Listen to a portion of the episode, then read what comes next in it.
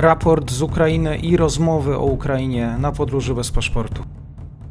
Dzień dobry wszystkim słuchaczom, dzień dobry nowym widzom. Zapraszam serdecznie do subskrypcji tego kanału, jeżeli cenicie informacje, codzienne informacje i też do obserwowania profilu e, Michała Marka, który jest moim gościem na Twitterze. Michał Marek, codzienne podsumowania tego, co się dzieje na froncie. Dzień dobry, oddaję głos. E, dzień dobry, witam serdecznie Państwa. Jest godzina siódma, jest poranek. Ciągle spływają informacje dotyczące tego, co miało miejsce w nocy, co miało miejsce w ostatnich godzinach na Ukrainie. Z dochodzących informacji jednak możemy już przedstawić kilka, kilka zasadniczych wniosków dotyczących bieżącej sytuacji. Na początku warto zaznaczyć, że dzień wczorajszy, czyli 4 marca, był jednym z najcięższych dni, jeżeli chodzi o prowadzone przez Rosjan e, działania, najcięższe dni dla obrońców Ukrainy. Strona rosyjska nadal koncentrowała się na próbach otoczenia Kijowa, na próbach otoczenia Charkowa. Te działania były kontynuowane również w nocy. Strona ukraińska, zgodnie z oficjalnymi komunikatami, podkreśla, że dosyć problematycznym, e, tak powiem, kierunkiem, w sensie kierunkiem objętym Zasadniczą aktywizacją Rosjan jest również e, ten wychodzący z e, Donbasu, to znaczy Rosjanie próbują wyjść e, z tej linii frontu, która powstała już po roku 14, z obszarów okupowanych po roku 14, wyprowadzić ciągle swoje siły, przesuwać w stronę granic obwodu donieckiego i ługańskiego, granic tych obwodów zachodnich granic tego obwodu. I tu się klaruje dosyć niebezpieczna sytuacja, to znaczy, że strona rosyjska dąży do tego, aby okrążyć e, siły ukraińskie zebrane właśnie tutaj wokół tej linii frontu, którą znamy od roku 14. I tutaj od północy, od południa strona rosyjska dąży, aby zamknąć to koło. Na razie sytuacja wydaje się być e, ciężka, jednakże jeszcze Rosjanie nie są w stanie tutaj bezpośrednio zagrozić okrążeniem. Jednakże istnieje właśnie to widmo zagrożenia, powoduje, że mm, nasze oczy są skierunkowane, są właśnie na tą stronę, w ten, w ten region. Tam walki cały czas również trwają i y, sytuacja nie jest, y, no, no jest trudna, tak. Jeżeli chodzi o y, kierunek charkowski, tutaj dochodziło oczywiście strona rosyjska, stara się informować o tym, że okrążenie zostało zamknięte. No, ukraińscy eksperci, tutaj oficjalne komunikaty no, negują tego rodzaju zjawisko. No, Charków nadal ma być E, nieokrążony. E, wskazują, e, potwierdzają to nagrania osób, które, no, kobiet, które zdecydowały się na ewakuację, na, na wyjazd z tego miasta. Droga ma być przejazna, nie, nie ma tutaj jednak mowy o okrążeniu. Podobnie z Charkowem, tutaj również o okrążeniu, przepraszam, Kijowem, tutaj również nie, nie ma mowy o tym, że Kijów został okrążony. Tutaj strona ukraińska utrzymuje swoje pozycje sposób, w sposób trwały. W wyniku prowadzonych walk, właśnie no tutaj też dochodzą sprzeczne informacje, że e, lotnisko w Hostomelu e, miało zostać znowu przejęte przez Rosjan, znowu wyzwolone przez Ukraińców. Tutaj musimy znowu poczekać i doprecyzować te informacje. Irpień, czyli okolice Kijowa, miejscowość Irpień objęte stałym bombardowaniem, bardzo mocnym bombardowaniem w dniu wczorajszym właśnie przez stronę rosyjską. Tu niestety znowu potwierdza się, no, te działania Rosjan nie zmieniają swojej taktyki, nadal starają się w sposób jak najbardziej dotkliwy bombardować obiekty cywilne i właśnie z miejscowości Irpień. Wczoraj pojawiły się nagrania, gdzie po prostu e, kilkukrotnie Rosjanie ostrzeliwują e, budynki mieszkalne, w sensie bloki mieszkalne, tu ludność innych bloków po prostu no, nagrała filmy, gdzie, które ukazują po prostu uderzenie artylerii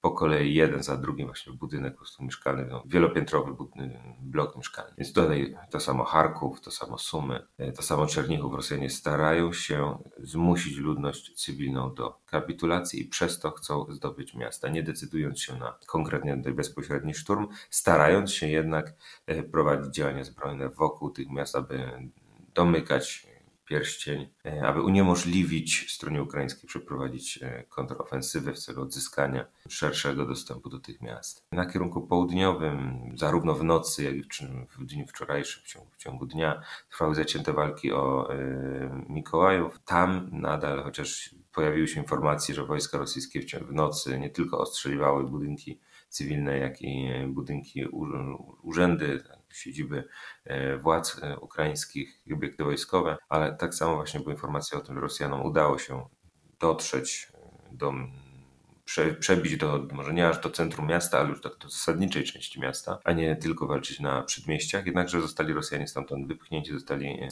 siły rosyjskie zostały zneutralizowane i sytuacja na stan obecny ma być stabilna. Ale tak jak mówię, no, walki nadal trwają, a sytuacja jest dynamiczna, to się powiedzieć tylko na ten temat, tylko w oparciu o informacje, które spłynęły na ten moment do nas. W Mariupolu również Rosjanie starają się, czyli kierunek południowy, również starają się dalej wywierać presję na mieszkańców poprzez bombardowanie. Miasto jest okrążone, sytuacja jest poważna, jednakże stabilna. Tutaj Ukraińcy trwali już kolejny dzień pod rząd, stawiają opór. Nie wygląda na to, aby mieli się poddać.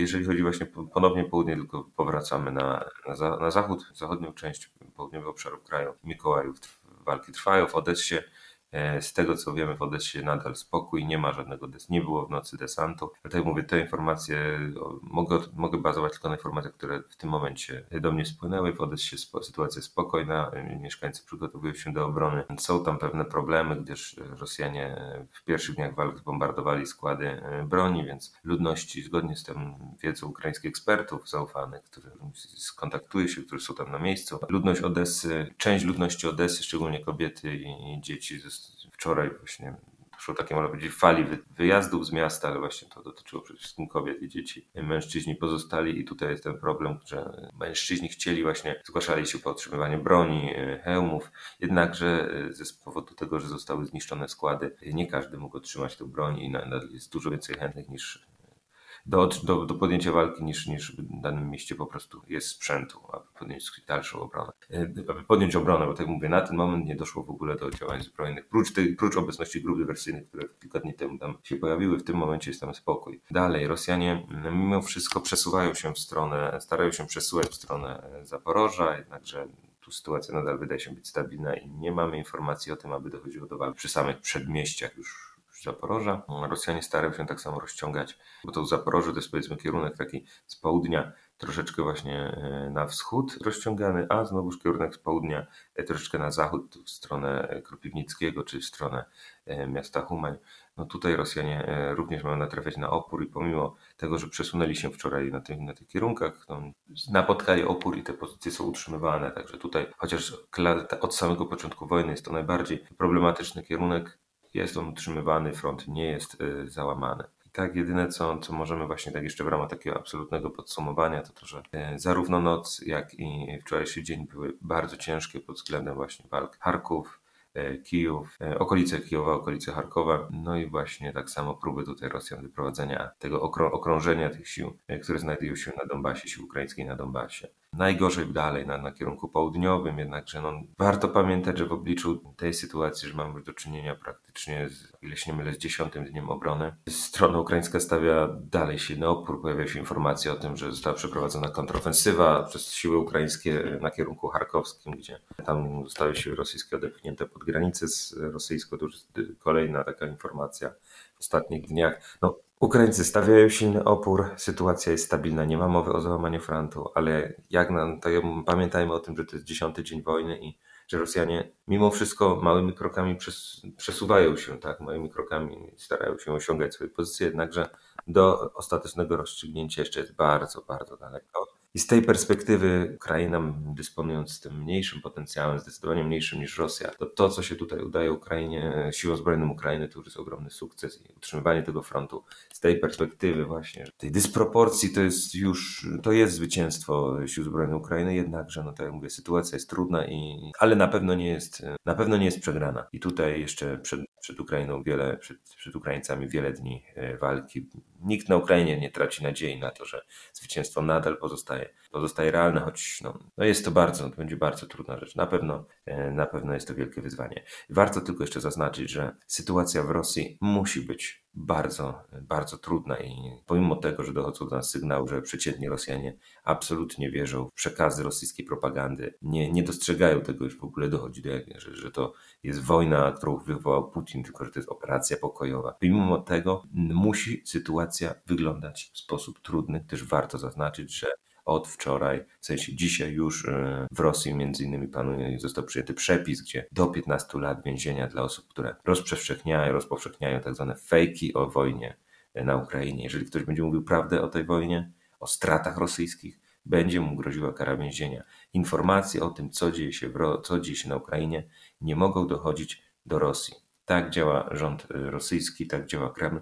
Chodzi o to, że te informacje rzeczywiście mogą wpłynąć na destabilizację sytuacji. Gdyby tak nie było, takie działania nie byłyby podejmowane. Także również przed Rosjanami bardzo trudny czas, przed Federacją Rosyjską. Miejmy nadzieję, że jednak coś tam się stanie i dojdzie do pewnych zmian. Na pewno sytuacja jest bardzo trudna, jednakże tak jak mówię, jest ona mimo wszystko, można ją nazwać sytuacją stabilną. Dziękuję serdecznie za to podsumowanie. Jeszcze raz e, zachęcam wszystkich do subskrypcji kanału, do obserwowania Twittera. Dziesiąty dzień inwazji. Michał Marek, bardzo dziękuję. Dziękuję bardzo.